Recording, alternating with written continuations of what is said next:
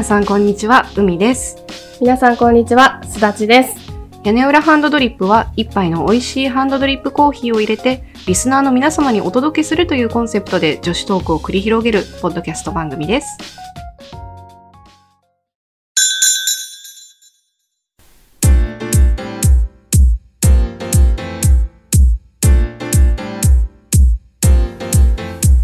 今日のテーマは、ポリコレ、ポリティカルココレクトネス。ス。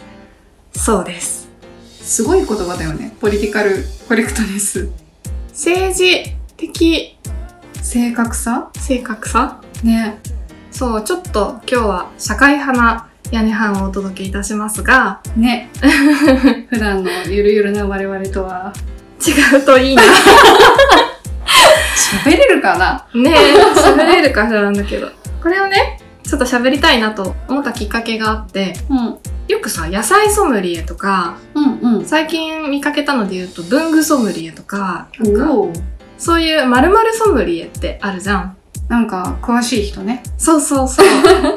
なんだけど、ソムリエってもともとワインの知識を持っていて、適切にお客様にワインをサーブする人っていう意味の言葉だから、うん。なんかそれに〇〇野菜とか文具とかってつけることがあまりあの歓迎されてないムードが一部であるわけよ。おー。で、私も最近すごくたくさん〇〇ソムリエが増えていて、うん。ちょっと〇〇ソムリエ言い過ぎじゃないっていう気が して眺めてたんだけど、そもそもソムリエにはすごく文化的な背景が、まあ、ヨーロッパの方でね、あって、みんなそれに対してすごく知識をつけて、努力をして、あの、培ってきたものなのに、あまり軽々しく〇〇ソムリエってつけて、そのソムリエって言葉のこう価値を下げてしまうリスクがあるんじゃないかっていう意見がね、を見かけたんですよ。そうか、そううんか。でそれを文化の盗用だっていうふうに表現してる人があーうんうんうん。いて、まあ文化の盗用も広い意味でのポリティカルコレクトネスの一部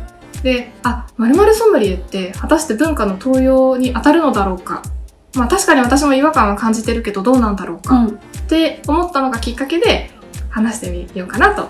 なるほどね。うん。なんかちょっと聞いてて思ったんだけど、うん。文化の盗用ってさ、うんまあ盗むよう用いるだけどさ、うん。その文化へのリスペクトが感じられないから、うんそう思っちゃうのかなって思ああ、って。そうね。やっぱソムリエってそういうふうにきっとすごく昔からある文化で、うん。でそれをあまりこうなんていうか大事にしなくてうん。とりあえずつけちゃったら詳しい人でしょみたいな、うんそれでちょっとじゃああの資格試験とか作ってみちゃうとか、そういう軽々しく使っちゃう風潮っていうのがやっぱいけないのかなって今ちょっと聞いてて思った。うんうん。そうだよね。それは、あの、私もすごく思う。まあ、あの、野菜ソムリエは、あの、民間資格なんだけど、勉強して取る資格みたいだから、うんまだ少しこう、ソムリエっていうワードに近いのかなって気がするんだけど、こう資格とかがなくて、自分で名乗る系のさ、うんうん肩書きで〇〇ソムリエってつけると、なんかソムリエって本当に努力してみんななってて、うん本当にすごいのよ、知識量が。だから、そのソムリエに対する敬意みたいのがちょっとないのかなって、まあ私が多分ワインに、ワインの資格を持ってて、ソムリエに憧れてる属性の人だから、ちょっと感じちゃってるのかもしれないね。ああでもさ一般的に多分、ソムリエ試験がすごい難しいっていうことは、うんわかんない私もワイン好きだからなんか 知ってると思うんだけど多分さ、うんそれを文具とくっつけちゃうと、文具ってうん。もしかしたら歴史とかあるかもしれないんだけど、でも別にソムリエである必要は全くなくて例えばうん文具コンシェルジュだっていいしさ、そうね。ねうん。文具マイスターとかまあそれはそれで文化の東洋って言われたらもう ごめんなさいって感じなんだけど、うん。なんでもいいわけじゃんそこにソムリエを持ってくる意味って何って思っちゃうよねそうね。コンシェルジュもさ、うん。もともとはホテルの人なのかな。あじゃない？そうすると、例えばさ、我々はソムリエって言葉を使うことに、ちょっとうんって思うけど、うん。ホテル業界の人は逆に、まるまるコンシェルジュにも違和感を覚えたりするのかな。そうかも。何？サービスのうんうん。王様じゃないけどそんな感じなのかな？ちょっと待ってググらせてこれ。うんコンシェルジュってどういう人？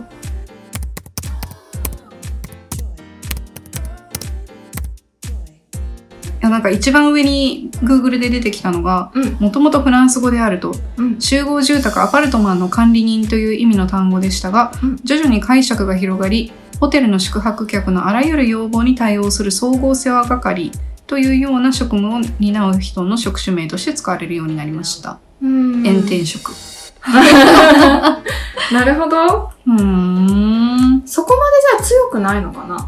と仮定したら、うんまあ、コンシェルジュがいいんじゃないとか思っちゃうね。まあそうだよ なんね。となく。うん。でもなんか、ワインの世界で、とソムリエっていう資格とワインエキスパートっていう資格を日本は分けてるんだよね。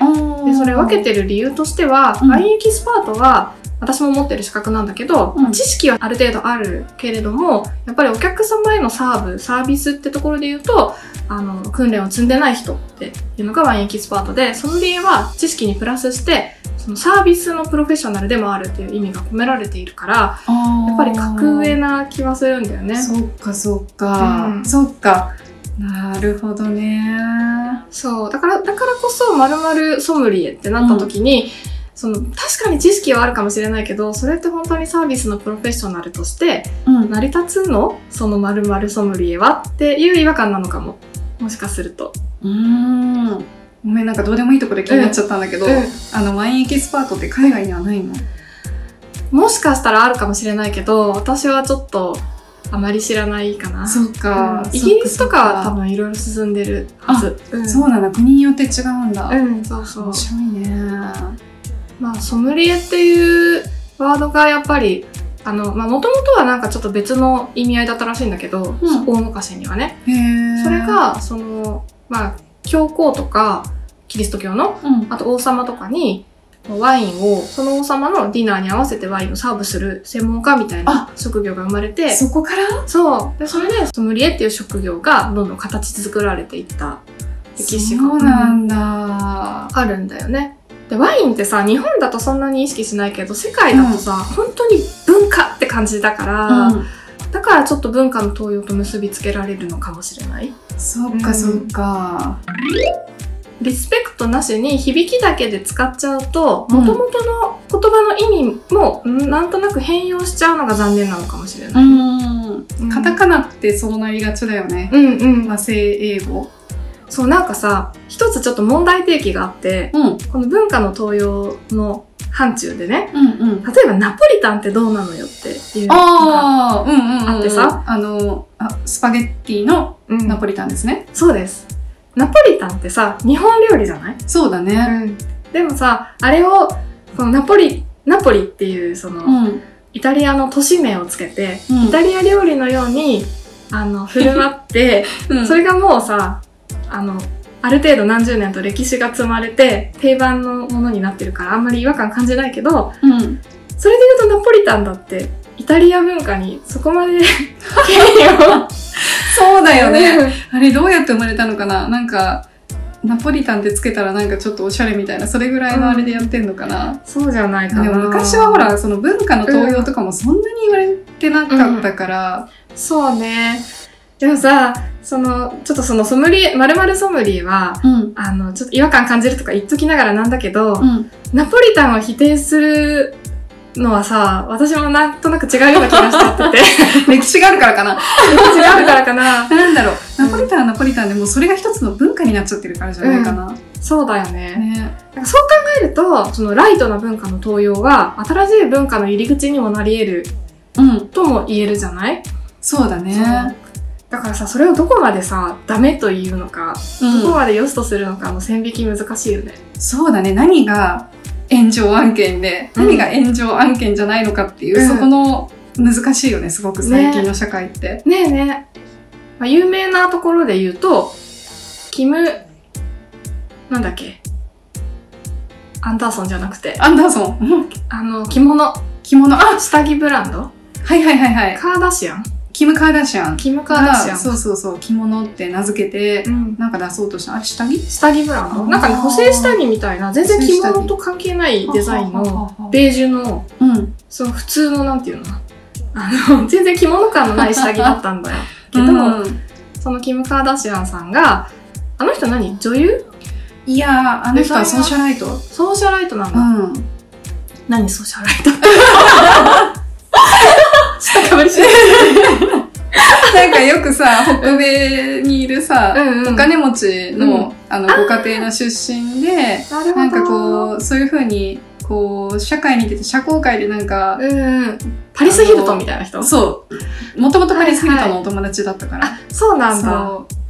なんかその人が下着ブランドをプロデュースして、なんか自分のキムっていう名前をもじって、に日あー本の着物がちょうどいいじゃんみたいなうんうんうんノリでつけちゃって、ああ、だろうね。それぐらいなんだろうね。そう。だから悪気はなかったんだけど、それが日本をはじめとして世界で大炎上して、したね。うんこれはダメだろうってなったっていうね。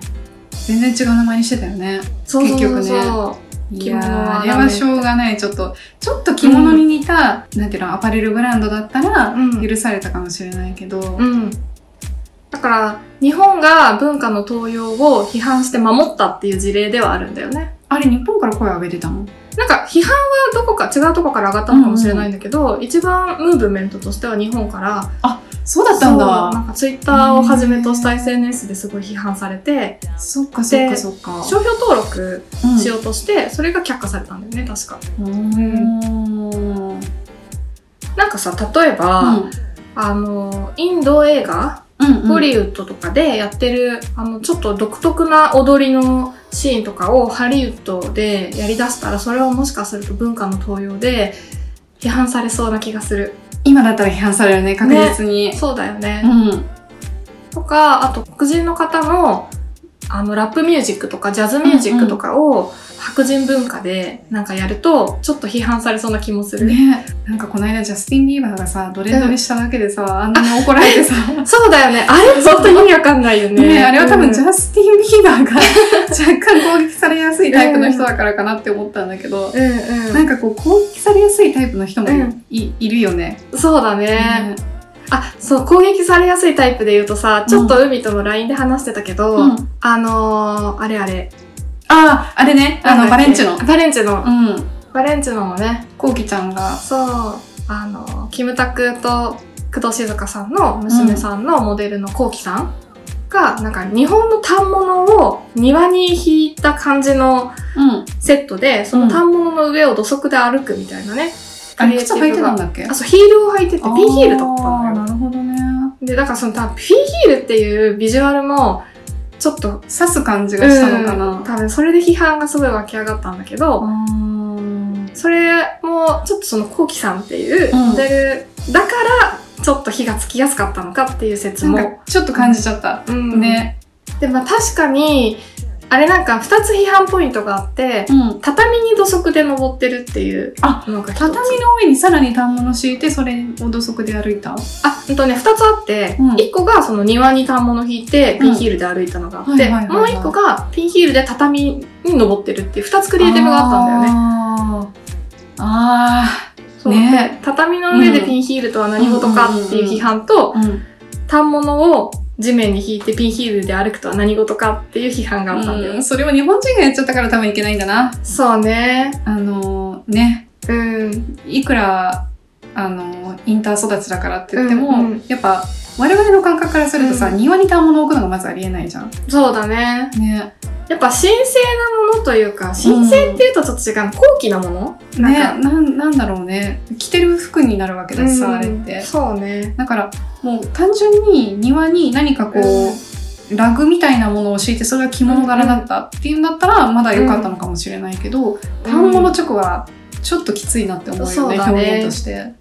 なんか、ちょっとこれは私の勝手な想像なんだけど、うんちょっとなんか庭がね、庭も庭で、うんものすごく、よからぬ庭だったの。なんかえそうなの？あんまり綺麗じゃない、そっか。なんか空き地の一角で土とかが盛られてる感じのあんまり綺麗じゃない庭だったんだけど、多分クリエイターは、そこの庭に綺麗な反物を置いて、コントラストを作って、うんその綺麗な道の上を、その東洋の顔立ちのモデルが歩いて、ブランドを際立たせたいって思ったのかなってちょっと思ったんだけど、あーそっかそっか。でもそれは多分日本文化への理解とか、うん。リスペクトがなくて、うん。なんか良さそうっていう悪気のない感じでやっちゃったから、うん。炎上した案件で、だからちょっと文化の東洋の、なんだろう、トピックの中で事例として出されやすいうん。のかなって気がした。うんうんうんうんうん中国のチャイナドレスとかを床にバサッと置いて、その上土足で歩いたらさ、それは中国の方いい気もしないだろうなってね嬉しくないよね。思うしね。ちまきが挟まってる。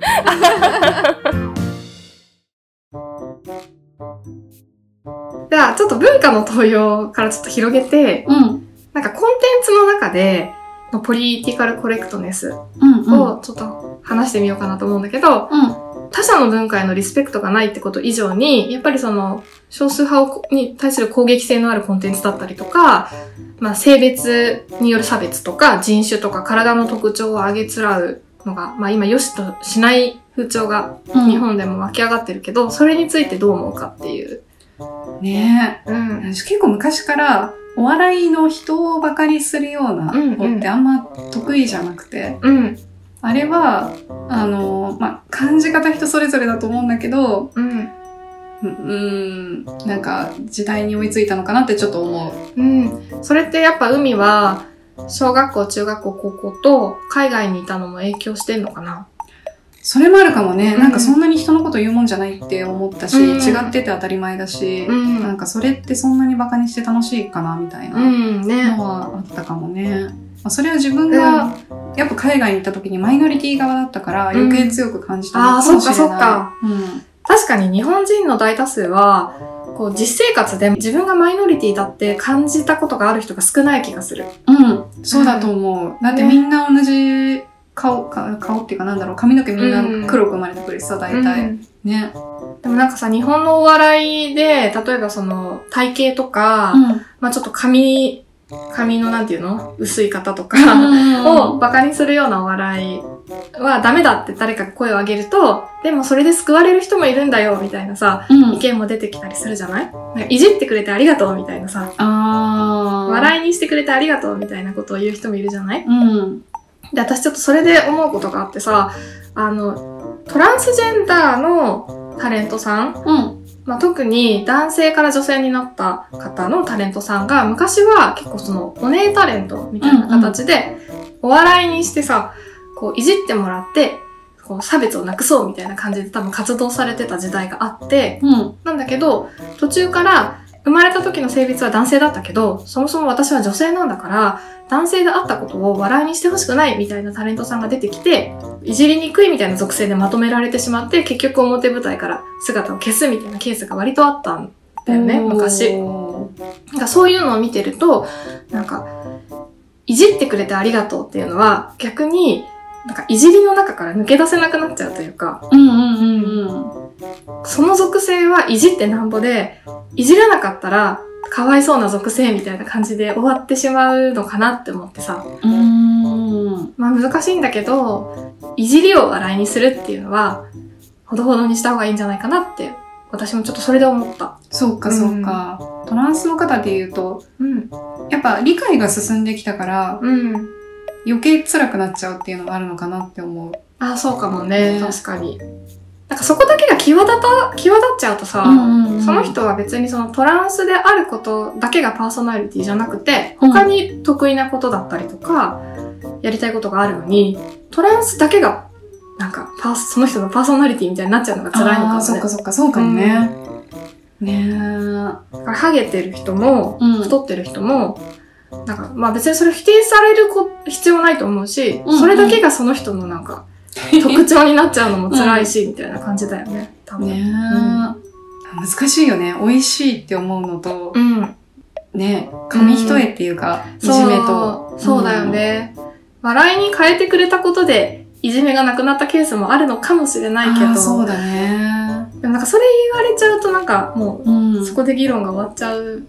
今ってすごいネットで、うん。世界のいろんなものをこう、自由に見られるじゃない？うん。で、昔ってそういうことがあんまりなかったから、うん。日本の文化ってこう、異質なものをどっちかっていうと排除する。うんそれは多分生きていくための知恵だから、ずっとそうしてきたと思うんだけど、だから村八部っていう言葉とかもあるんだろうし、だけど、なんだろう、社会がどんどん変わってって違っていいんだ、あ、こんなに人って違うんだっていうのが理解できた時に、そこで価値観が変わったんだろうなって思って、そうだね。うん。結構最近だよね、しかもそれってね。ね、そうそうそその有名なお笑いの大御所的な人が出てる番組で、結局その今ポリティカルコレクトネスで、ポリコレポリコレって言われてどんどん表現の幅が狭くなってってるみたいなテーマで喋ってる時に、う。うん。そのポリコレのマイノリティ側うん。の人た人が、例えば女性だったりとか太った人とかが出てきて、まあ私たちのことを笑いに変えてくれたから、あの、私たちは生きやすくなったみたいなことを発言して、やっぱそうだよな、みたいな感じで、だからポリコレポリコレ言うなよ、みたいなふ空気で番組が終わるケースが割とあって、うーん。それはなんとなく今までのものを守ろうとしてる人たちがやってるのかなってちょっと思っちゃう節が。なっちゃんの今のさ、その表現の自由って確かにそうなんだよね。うん。すごい息苦しいって感じることもあるじゃんね。うんあまりにこう、ポリコレポリコレ言われると。うん。そう、なんかね、私もね、結構自分の中にダブルスタンダードがあるなと思っていて、うんそのポリコレ、ちゃんと配慮してコンテンツを作った方がいいって思う自分もいるんだけど、うん例えばさ、映画の中にアジア人だけを登場させるのはポリコレ的にありえないから、黒人も白人も出せとかさ、ああるじゃない？あるある。そういうのは私はちょっとどうなんだろうって思っちゃう派なんだよね。それはね、思う。ねあの、スター・ウォーズが好きでうん全部見てるんだけど、うん。あの、最近作られたスター・ウォーズって、うんやっぱりその、ポリコレのためにいろんな人種の人を登場させてるんだけど、うん。これまでのスター・ウォーズと繋がりにくいっていうか、うん。なんでいきなりこうなっちゃったんだっけみたいなこ ね。とっていうのもあったりして。うん。ちょっと毛色は違うんだけど、例えばさ、あの、必要だっていう気持ちもあるんだけど、うん。企業の女性役員登用みたいな動きも、たなんかすごい不自然に感じない？そう、そうなんだよね。そう、そうなんだよ。うちの会社もそうなんだけど、うんいや、女の人がね、上がってくのは、それは喜ばしいことだよ。それは男女関係なく能力のある人を上げてほしいって思う。うんだけど、今まだそんなに女性が育ってない中で、うん、あの、無理やりうんそこにいた女性を引っ張り上げて役員にするっていうのはすごく不自然なことだと思ってて、そう。全然意味ないと思ってて、ね。全然適材適所じゃないじゃんって思うんだよね。そう、そういうケースがあるから、ね、なんかさ、もうなんていうの？もちろんその、そもそも無理やり変えないといつまで経っても女性が、の社会進出が進まないとかってあ問題はあるから過渡期なのかなって気もするんだけど、結局女性を登用してるだけで、うん。生物学的な女性を登用してるだけで、うん。やってることは男性の働き方で働いていて、っていうケースもあるじゃない？確かに。だからなんかそういうことじゃないのになっていう違和感があったりするから、どうなんだろうなって。はい、もうほんとすだっちゃんの言う通りで、うん。特に日本の企業とかは、いや、海外のことはよく知らないけど、あの、うん。私の知っている、うんあの、周りの会社とかは、数値目標がないと、絶対やらないんだよね。結局動かないんだよね。うん、だから、ほんと過渡期で、うん、今、そこで女性の席を作っておかないとっていうのはあるにはあるよね。うん、そうだね。今後それがどう変わっていくかっていうのが多分大事なんだろうね。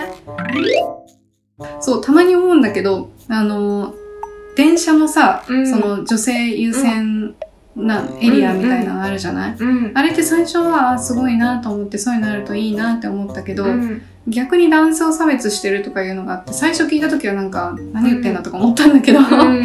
なんか最近そうだよなとか思ったりとかして、あ、そう、その話でさ、うん。ちょっとは、あの、話を広げちゃうんだけど、うん。最近 JK ローリングの記事、記事というか、うん。あの、海外の、えっと、ゲイの方が、うん。トランスジェンダーの方なのかな、うん。がツイッターでつぶやいてるのを見かけたんだけど、今 JK ローリングってトランスの方から割と敵視されてるんだって。そうなんだ。ハリポタの作者の人だよね。そうそうそう、ハリポタの作者。なんかえゲイの話描いてたっけ？ハリポタで。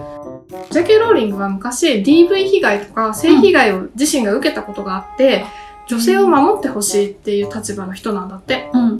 だから、女性専用車両とか、その女子更衣室とか、そういう男性、生物学的に女性じゃない人が入れない場所をもっと作るべきだっていう立場の人で、で、その生物学的な女性しか入れない場所にトランスジェンダーの女性は入れるべきではないっていう趣旨の発言もしていて、だから批判されてる感じらしいんだけど、そうかそうかそうそう。だからその女性専用車両は、うんか弱い女性を守るために必要だから、うん必要で、かつ生物学的に認められない人は一切排除するべきだっていう論調なんだよね。うーんで、それに対してラニダニエル・ラドクリフうんとか、ハリー・ポッター役の、うんあとエマ・ワトソンとかが反対の声明を出してたりとかして、結構バッチバチなの。あそっかで、最近 JK ローリングが、なんか別名義で大人向けの推理小説を書いてるんだけど、うん。その小説のテーマが、女性が女性に殺されるっていう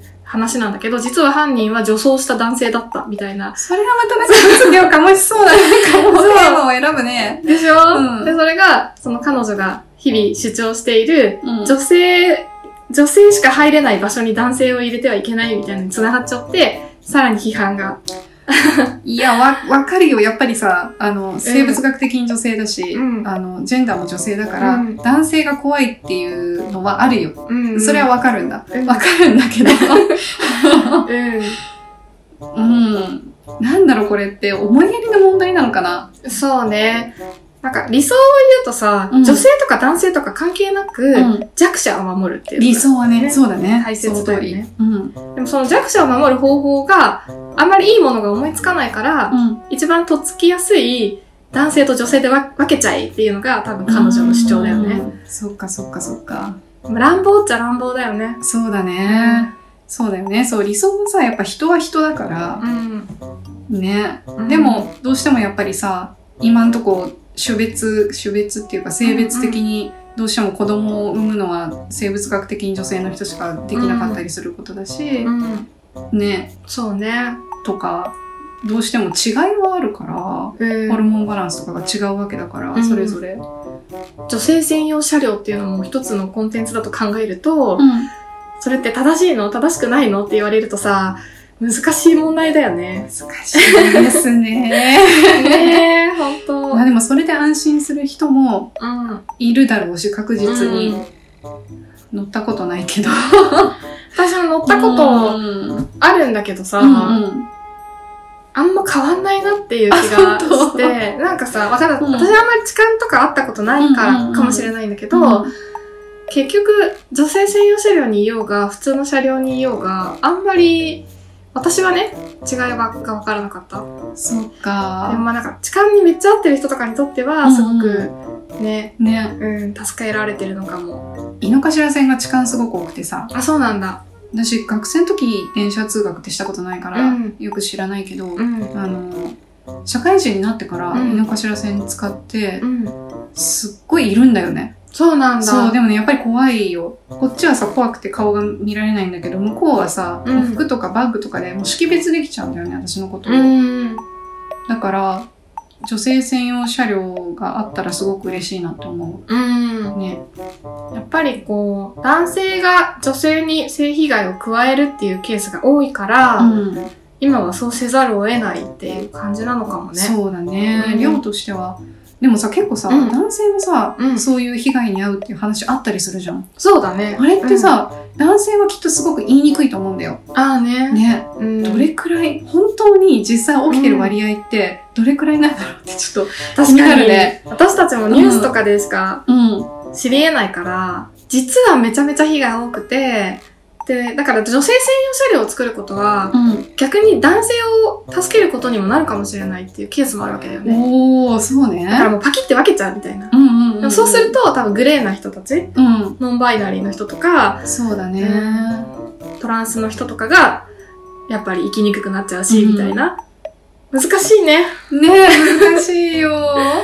ね結構海外ではさ、お手洗いもみんなのトイレ、うんうん。あ、日本でも最近多分できてると思うんだけど、あったりするんだけど、正直あれちょっと怖かった。ああね、うん誰が入ってくるかわからない。そうそうそうそう。うん。本当はそんな危害を加える人とかいなければ、うん。全素晴らしいアイディアだし、うん。必要だと思うんだけど、ううんん。まあだから、こう、なんか弱者を守ろうとする動きがさ、うん、他の弱者を追い詰めるみたいなのは悲しいね。そうだね、うんそうだね。私は女性だから、うん女性の美味しいところも、体験させてもらってると思うし、なんか、それを否定的に見るわけではないけれど、性別がなくなったらどんだけ楽だろうとは思うよ。そうね。ちょっとまた話膨らましちゃうとうんうんうんかずれちゃうんだけどさ、タトゥーってどう思う？タトゥータトゥーは、うんあの、タトゥーたくさんやってる国にいたもんで、うん。なんら違和感ない。ない。私もさ、違和感そんなないんだけどさ、例えば銭湯にさ、うん。タトゥーをした人が入れないっていうルールが日本は結構多いじゃない、うん。あれって賛成？難しいなって思うな。あの、うん。側面が二つ、ふたうんまあ、複数あると思ってて、うん。一つは、やっぱり、あの、反社会的な人たちっていう、うん。うん。なんだろう、彼らを肯定しちゃいけないとか、うん一緒に、やっぱこ怖いは怖いから、うん。あの、簡単に言っちゃうと。うん。うん。っていうのが一つあるのと、うん。あと、結構その、日本ってそういう炭を入れるっていうことは、その反射みたいなイメージがすごく強いうん。じゃない？そうだで、ね。欧米も、なんだろう、欧米はちょっと違って、まあ、そういうふうに思う人ももちろんいると思うんだけど、うん。あの、不良の始まりじゃないけ うん。ど、ね、なんか、別に入れることは悪いことではないっていう考え方もあるから、うん。でも一回入れちゃうとあれさ、取れん、と取れるけど除去手術すれば、うんでも軽々しくやっぱりね。入れるものかって言われたらそれはうん。ね、そううんね。っていうのもあるから、ちっちゃい子たちにそういう文化にうん。当たり前に触れ合わせるっていうのは、うん。ちょっとん難しい議論の余地があるなって思うよね。まあそうね。うんなんかさ、その、日本の銭湯っていう文化と、海外のタトゥーを彫るという文化のさ、こう、バチバチのさ、うん。なんか答えのないぶつかり合いみたいな感じに、のケースがたまに耳に入るんだけどさ、そういう時ってどっちを擁護するべきなんだろうって。ああ、でも思うのは、やっぱりそこは日本文化を尊重しなくちゃいけないと思う、私は。日本という土地にあって、そうそう。だってみんなさ、新しい文化に触れるときはその文化って尊重しなくちゃいけないと私は思ってるから、あの、勝手に蹂躙していいものだとは思わないから、うん。それが OK なところは必ずあるはずだから、うん。そこを探していくっていうのが礼儀だと思うよね。私はうん。マイノリティっていうことで欧米文化に行ってるから、やっぱ向こうの文化を学んで、うん向こうの文化を尊重してうんお邪魔するっていう風に意識してきたから、うんそう思確かに。う。うん。そうだね。まあ、そう考えるとさ、ちょっと話だいぶ戻るけどさ、うんうんあの、こうきちゃんの、うん。なんだっけ、フェラガモじゃなくて。バレンティノあ、バレンティノ。バレンティノの畳の上で土足っていうのも、あの広告を日本で展開したっていうのは、まあ、しかも東洋人を起用してやったっていうのは、だいぶその日本の文化に対する無理解が、そうだね。あったかもね。ってことかもうね。ん。そういう観点で言うと、やっぱあの広告はポリコレ的にアウトかも。うん。でもなんか、ちょっと、あんまり大きな声では言えないけど、あんまり神経質にやりすぎると、今度は文化の成長が阻害されるケースも出てきそうだから、そうだね。うん、寛大な心も持ちつつ、うん譲れないとこだけ、なんか、主張するのがいいのかも。なんだろう、だから結局思いやりとリスペクトさえ持ってれば、うんなんとかなるんじゃないかって思うんだけど、うん。まあ、考え方とか受け止め方が人それぞれだから難しいんだね。そうかも。冒頭で言った、〇〇ソムリエの話も、ん。その、〇〇に入るもの、例えば文具だったりとか、そういったものに対してその人が並々ならぬ情熱を持っていて、本当にその人がそのプロフェッショナルだって周りが認めるような人だったら違和感がないのかもね。そうだね。うんソムリエって言葉に敬意を表していて、それを使うにふさわしいほど、その文具という分野に精通してるみたいな人だったら、うん。いいぞってなるのかも。そしたらさ、なんかうんそれなりの言葉作っちゃえばいいなって思うよね。思わない。それなりの言葉を借りてるからいけないんだってさ、そうだなねん。かいいけないっていうか、うんなんかちょっと刺激するんであってさ、うん。なんだろ新しい言葉作ればいいんだ。う。ね、うんそうだよ。ステーショナリストとか。そんな感じ。そんな感じ。ね、それでどんどんどんどん広めていけばいいじゃんって思確かに。う。うん。ソムリエにおんぶに抱っこはダメだぞってことだね。だね。うん。こんな上から目線で言ってるけど、まあなんかお互いに敬意を払いながらうん。共に発展していこうぞ。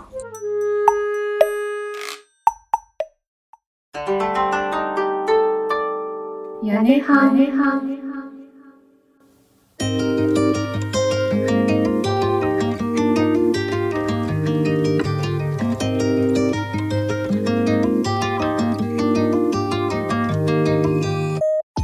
さて、屋根班ではリスナーの皆様からのお便りを募集しています。コーナーの提案や質問や相談も受け付けていますので、よろしくお願いします。フォームのリンクは概要欄に貼ってありますので、アクセスしてみてください。メールアドレスは、やねはん .koala.gmail.com yanehankoala.gmail.com です。私たちはツイッターもやってるので、ぜひフォローしてください。アカウントは、アットマーク屋根半アンダーバーコアラ、アットマーク yanehan アンダーバー koala です。つぶやくときに、ハッシュタグ屋根半、カタカナで屋根半をつけていただけたら、漏れなく反応しに行きます。よろしくお願いします。ではまた次回。お会いしましょう。きーまた。